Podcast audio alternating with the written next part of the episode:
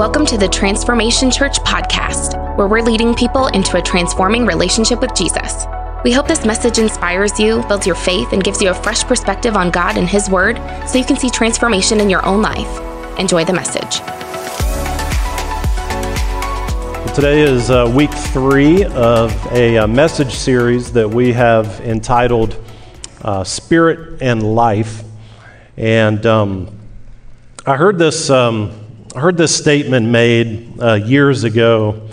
Uh, the statement was this that if we're going to if we're going to have a great life, then we have to have a great life spiritually. And I remember when I first heard that, I kind of wrestled with that statement a little bit until I came across what Jesus said in John 6 63, which has been the, the theme ser- uh, verse for our series.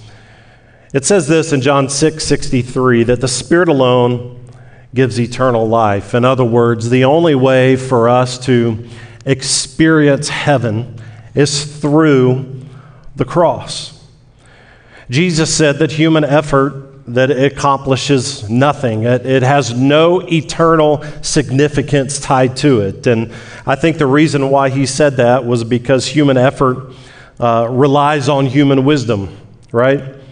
And Jesus is like, neither your effort nor your wisdom is going to get you where you need to go in life. And then, then he makes this statement at the end of this verse that the very words that I've spoken to you, that those words are spirit and life. In week one, we looked at this verse and we unpacked those two words, spirit and life. And and those words are powerful. The word spirit in the original language is, is the word that means, it, it, it basically means a, the breath of God. When you think of that word, I, I go all the way back mentally to Adam and Eve, and I think of Adam when, when, when he is dust and God breathes into him and comes alive. And it's that the Word of God, the very words that have been spoken to us, that they are spirit in our life that they have the power, they carry the power with it, the ability to, to, to bring the dead areas of our life back to life again. Jesus says that these very words, that they're also life, and the word that he uses is the, the in the original is the word Zoe, and it's it's a God kind of life. It's the only kind of life that God can offer us. It's the kind of life that Jesus spoke of in John 10 10 when he said that the thief comes to steal, kill, and destroy, but I've come that you might have life and have it more abundantly. And so, what's, what's Jesus trying to, to tell us through this verse? He's trying to help us see that, that if you and I are going to have a great life, that, that we've got to have a great life spiritually. And, church, the only way that we can have a great life spiritually is for us to elevate God's word in our life, to give it priority in our life. And that's why in week one, uh, we talked about how to make the word of God come alive in our life again. Last week, uh, Andrea talked about why the Bible can be trusted in our culture that's constantly throwing shade at it. This week and next week, I want to do something that is a little outside of the norm. I want to take a couple weeks and I want to, I want to help us understand the Bible a little bit better. These next today and, um, and next week's going to be a little bit different because it's going to be um, quite a bit more of a, of a teaching kind of angle to it. And then the last week, in week five, what I want to do is I want to kind of tackle this question so what? So, yes, the Bible is spirit and life for us. Yes, it can be trusted. Yes, I can walk away these next two weeks and have a better understanding of the Bible. But at the end of the day, so what? And I want to spend week five and I want to talk a little bit. I want to try to answer that question, so what? And I want to try to address some of the tensions that we're seeing in America today with violence and racism and division and sexuality and things like that. And so I want to encourage you to, um, to make sure you come and be a part of that. Well, let's prepare our hearts this morning for God's Word, and uh, as He helps us better understand um, uh, the Bible in our lives today, would you say this out loud with me today? Father, as I open your Word today, speak to me. May I have ears to hear, a heart to receive, and the courage to respond. In Jesus' name, amen. Amen. Have you ever heard this uh, statement before? Understanding is the key to loving. Understanding is the key to loving. Now, I discovered, um, I discovered this truth in my own life when I married Andrea um, back in 1999. Uh, um, back, my kids like to say that back in the 19s.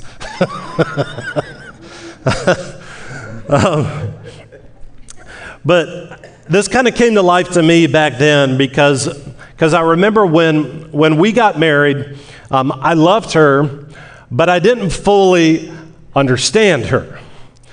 Uh, we've been married now for 23 years, and I'm still kind of growing in that understanding, and I'm sure that she can say the same thing um, about me. But, but in that growing of understanding, of, of Andrea, um, I came to, to recognize um, a few phrases that I didn't quite understand um, when we first got married. Like, like, I don't know, guys, can you relate like the phrase like five minutes?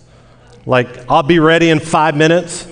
Like, it took me years to realize that that meant half an hour, right? Um, or the one, um, thanks verse thanks a lot.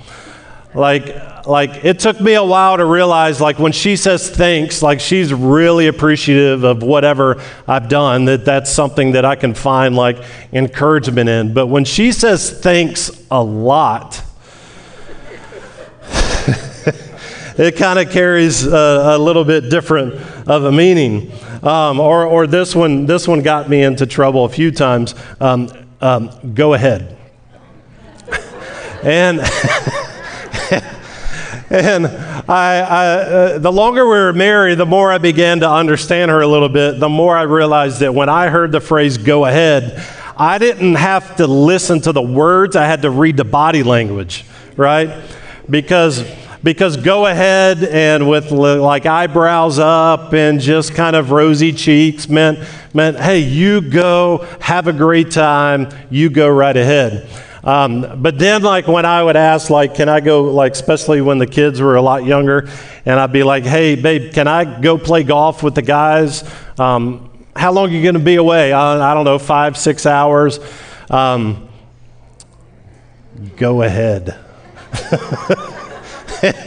and uh, uh, it took me a little while to realize that, um, that I got to read body language for, for some of that, or I'll end up regretting it. And and I'm confident Andrea's got, got her list about me too. But, but all this to say that, that I loved Andrea when we got married, but I love her even more now. And the reason why is because I understand her more now. Church, if understanding is the key to loving, then wouldn't it also be true?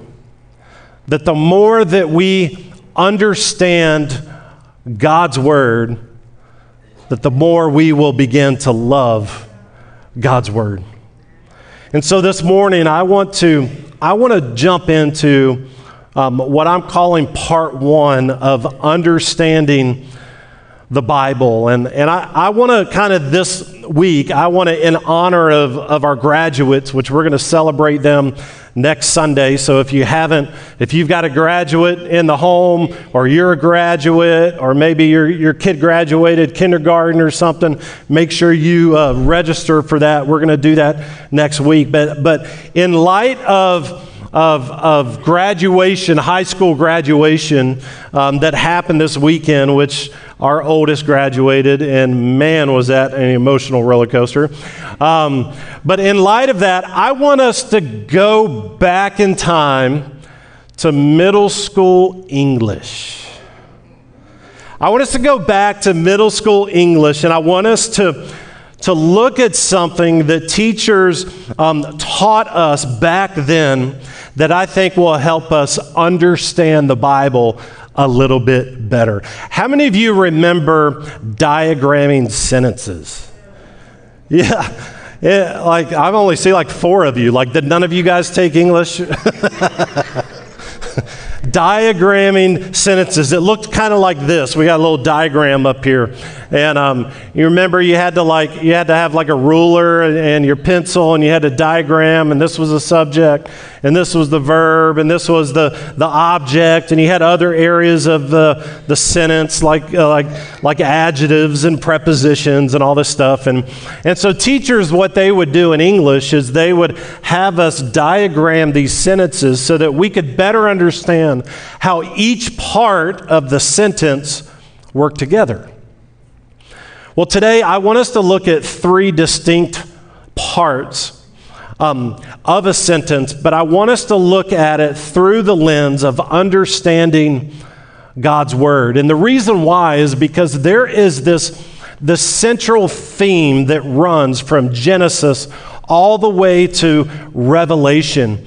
And if we can kind of see it, if we could recognize this theme, then what happens is, is our understanding of what we're reading in the Bible becomes a little bit better. And so I want us to look at these three parts today. The subject, okay? The subject is the person or the thing that is doing. I want us to look at the object, which is the person or the thing having something done to it, right, or for them. And then I want us to look at the verb, which is what the subject is actually doing.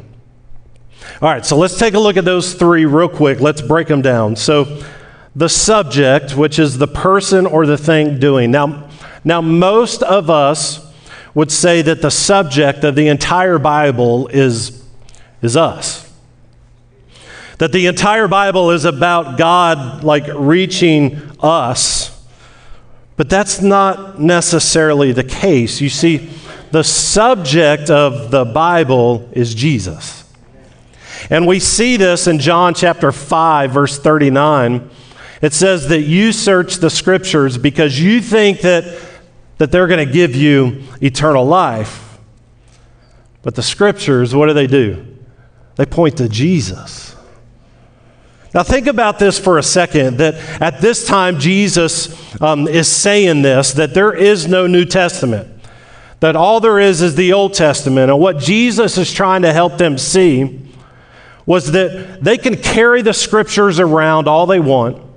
They could read the scriptures, they could memorize the scriptures, they can hear all the scriptures uh, preached in the synagogues. And because of all of this, they can think that they have eternal life. But Jesus is like, no, like it's not the scriptures themselves or how many verses that you have memorized that's going to save you. It's me. And he says, and these scriptures, well, they, they point to me.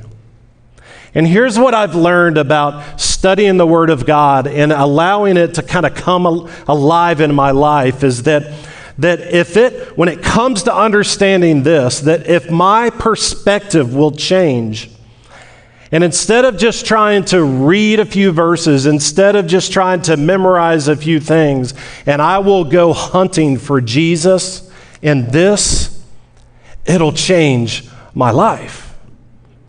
You see, the second part of the verse that, that we've got to, or the words that we've got to look at is the object. And and so the object is the person or the thing that's having something done to it, right? Or for them. And so the object of the Bible is us. And I love this in 2 Peter chapter 1 verse 3 through 4. Look at it. It says by his divine power that God has given us everything that we need for living a godly life. That's a pretty powerful statement that God has given us everything that we need. But I want you to catch this next part that we have received all of this by coming to know Him. The one who called us to Himself by means of this marvelous, glorious or glory and excellence. I want to stop here for a second and I want to I want to explain something in this. The way that I interpret this is that God has given us everything that we need. So it's kind of like um, it's kind of like there's this this big old container of candy, right? And so He's given us everything that we need. Well, as we are coming to know Him, and in that original language, it's this, this idea of progression. It's not like all of a sudden all of a sudden all of the candy is dumped on us and it's ours, but is this progression of as we come to know Him, we have this access of receiving everything that He's given to us. And I think that's part of the challenge that we have in, the, in our walk with God is that we don't, we aren't in this process of coming to know Him. Like we've We've known him through salvation. We've given our life um, to him. But if you look at all the stats and, and statistics and all that stuff about um, uh, followers of Christ in America, this is the one, this is the biggest thing that they don't really have a part of, the, of their life, right? It's not, a, it's not a habit in our lives. And so what that means is, is that we end up plateauing and our knowing Jesus, which means we start losing access to the things that He has given us to live the godly life that He's designed for us to live. And what I love about this is that we see that He's not held something back from us. Like he's given us everything that we need for godly life, but, but the secret to experiencing that, the secret to us having that in our life is coming to know him more and more. Like the more that we get into our word, the more that we allow this to, to transform us rather than us trying to transform this, right? the more that we allow this to begin to carve off some areas of our life that are not like Him, the more that it opens us up to all of the promises and that everything that God has for us. And so we see in verse 4 it says that, and because of His glory and His excellence, that He's given us great and precious promises that these are the promises that enable you to share his divine nature and escape the world's corruption that's caused by human desires. That it's through these promises that, look at this, that we are able to share in his divine nature. Like, what does that mean? What does it mean for us to share in his divine nature? I don't think he's saying that you and I are going to gonna become a God. He's, he's saying that through these promises and the work that he's done in our lives, that you and I, that when we allow this to be the mirror of our life, when we allow this to transform the way that we think, the way that we act, the things that we do in life, that all of a sudden our character becomes more like God's character. In essence, he's saying that, that, that as this is lived out in our life every day, that it becomes our ticket, our tool of avoiding sin, of avoiding the, the, the heartache that comes along with sin and experiencing that Zoe kind of life, that, that kind of life that only God can offer. And so, if Jesus is the subject and we're the object, it makes you think a little bit what is the verb? What is the verb of the Bible? I think most of us would say that love is the verb. I feel like I've heard that song somewhere before in the past. and honestly, it'd be a great guess, but I think it'd be the wrong guess. Because love is the motivation behind the verb. But I don't think it's the verb. You see, to find the verb in the Bible, to find what the subject Jesus is doing, then we have to go to the most famous verse in all the Bible, John 3:16. It says there that for this is how God loved the world that he that he gave his one and his only son so that everyone who believes in him will not perish but have eternal life. I think we see something in that verse that, that God didn't just, he didn't just feel love, but he did something about that feeling. He gave love. You see, I think what we see in this verse is that the verb of the Bible is, is give. And why is this important to know in understanding the Bible better? I think it's because it defines or it frames the way that you and I are supposed to live our lives. You see, the Apostle Paul said this in Ephesians 5 1. He said, Imitate God, therefore, in everything that you do. It doesn't just say what you do on Sundays, right? It doesn't just say when people around and look in. It says in everything that you do because you are his dear children. You see, I think what Paul is trying to tell us here, and what I, I kind of see, like I, I remember being taught that whenever you see the word therefore, you always think this question what is it there for, right? And in this case, Paul is, is, is linking this statement of imitate God in everything that you do. He's linking it to another verse that's found in a chapter earlier where he begins to say, Listen, you are called by God. And he pleads with them in Ephesians 4 1. He pleads with them, I beg you, lead a life that is worthy of that calling.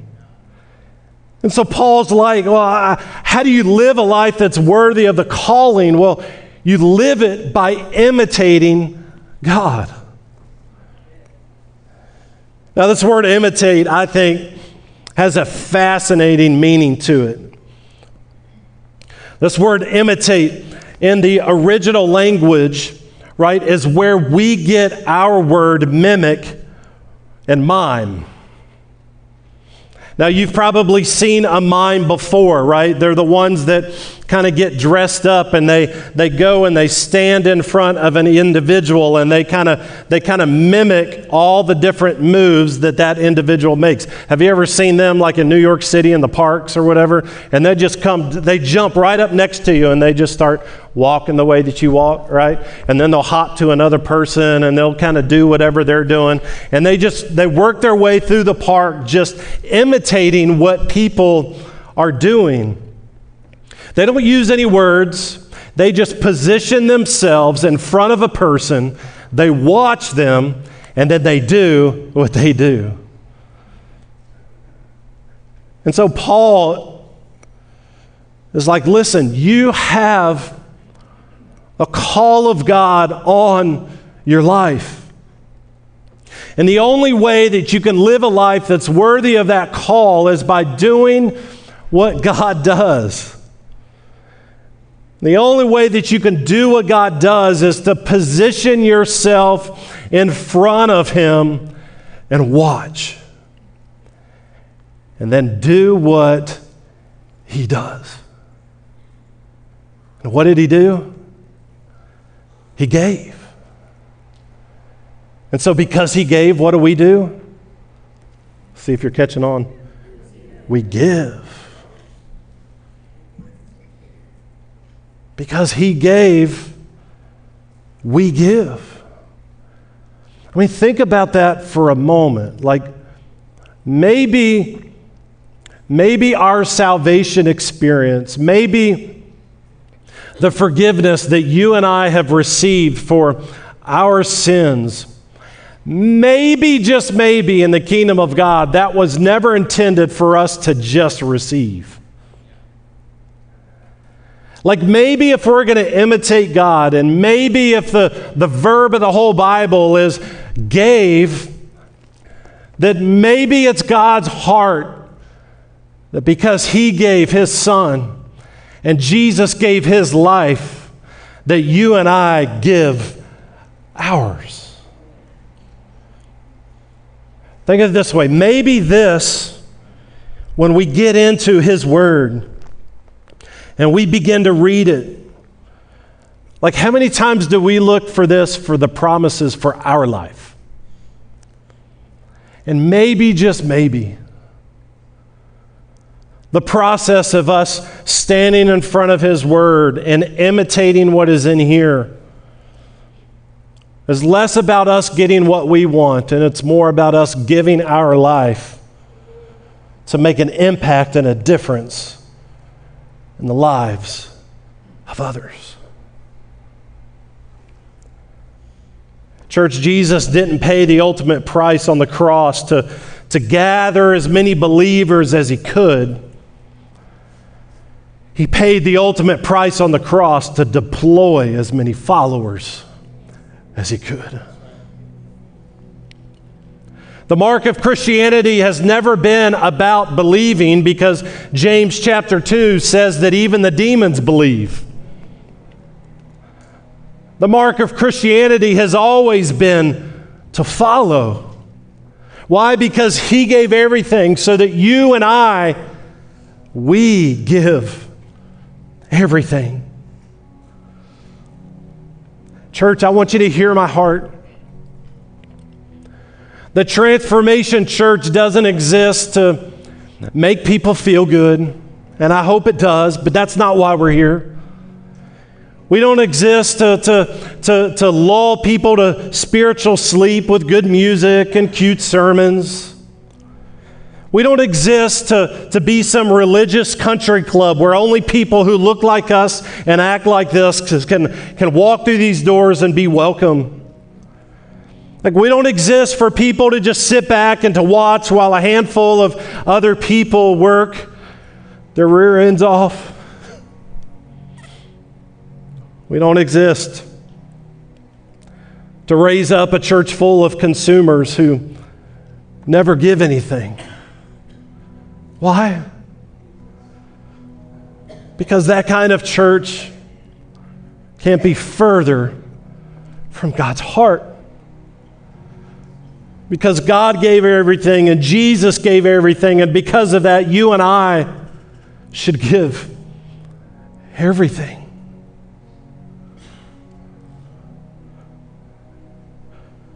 Why do we give of our, of our time? Why do we make gathering together as followers of Christ a priority on our calendar because Jesus gave, so we give.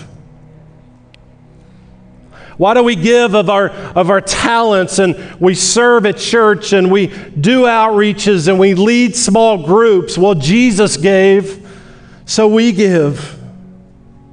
Why do we choose to live generously, to live a life with an open hand rather than a closed fist?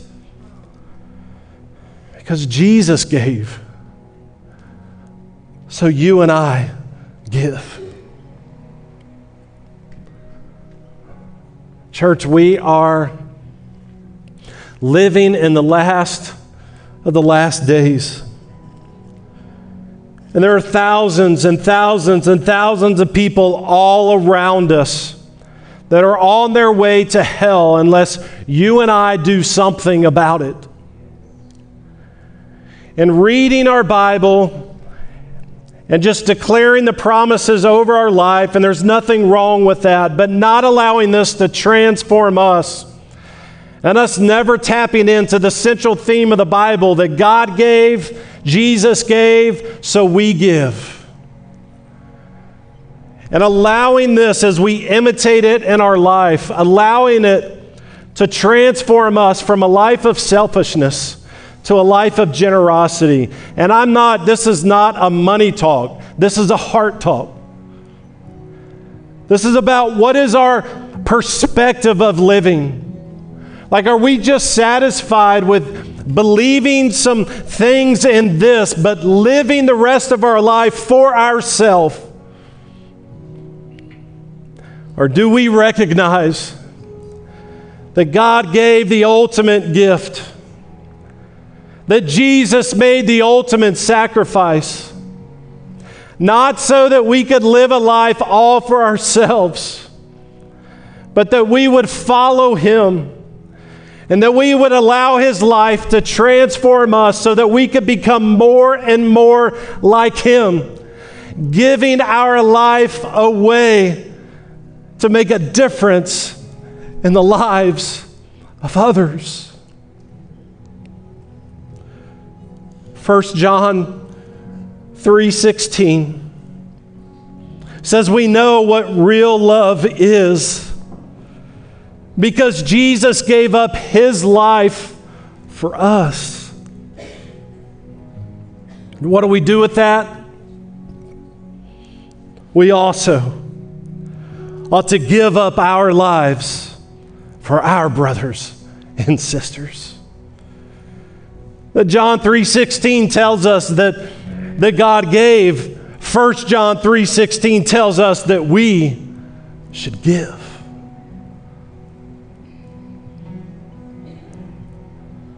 How do we better understand the Bible? How do we allow it to come alive in our life? We tap into the central theme that God gave. And He's called us to live a life that gives. Would you stand with me? Today.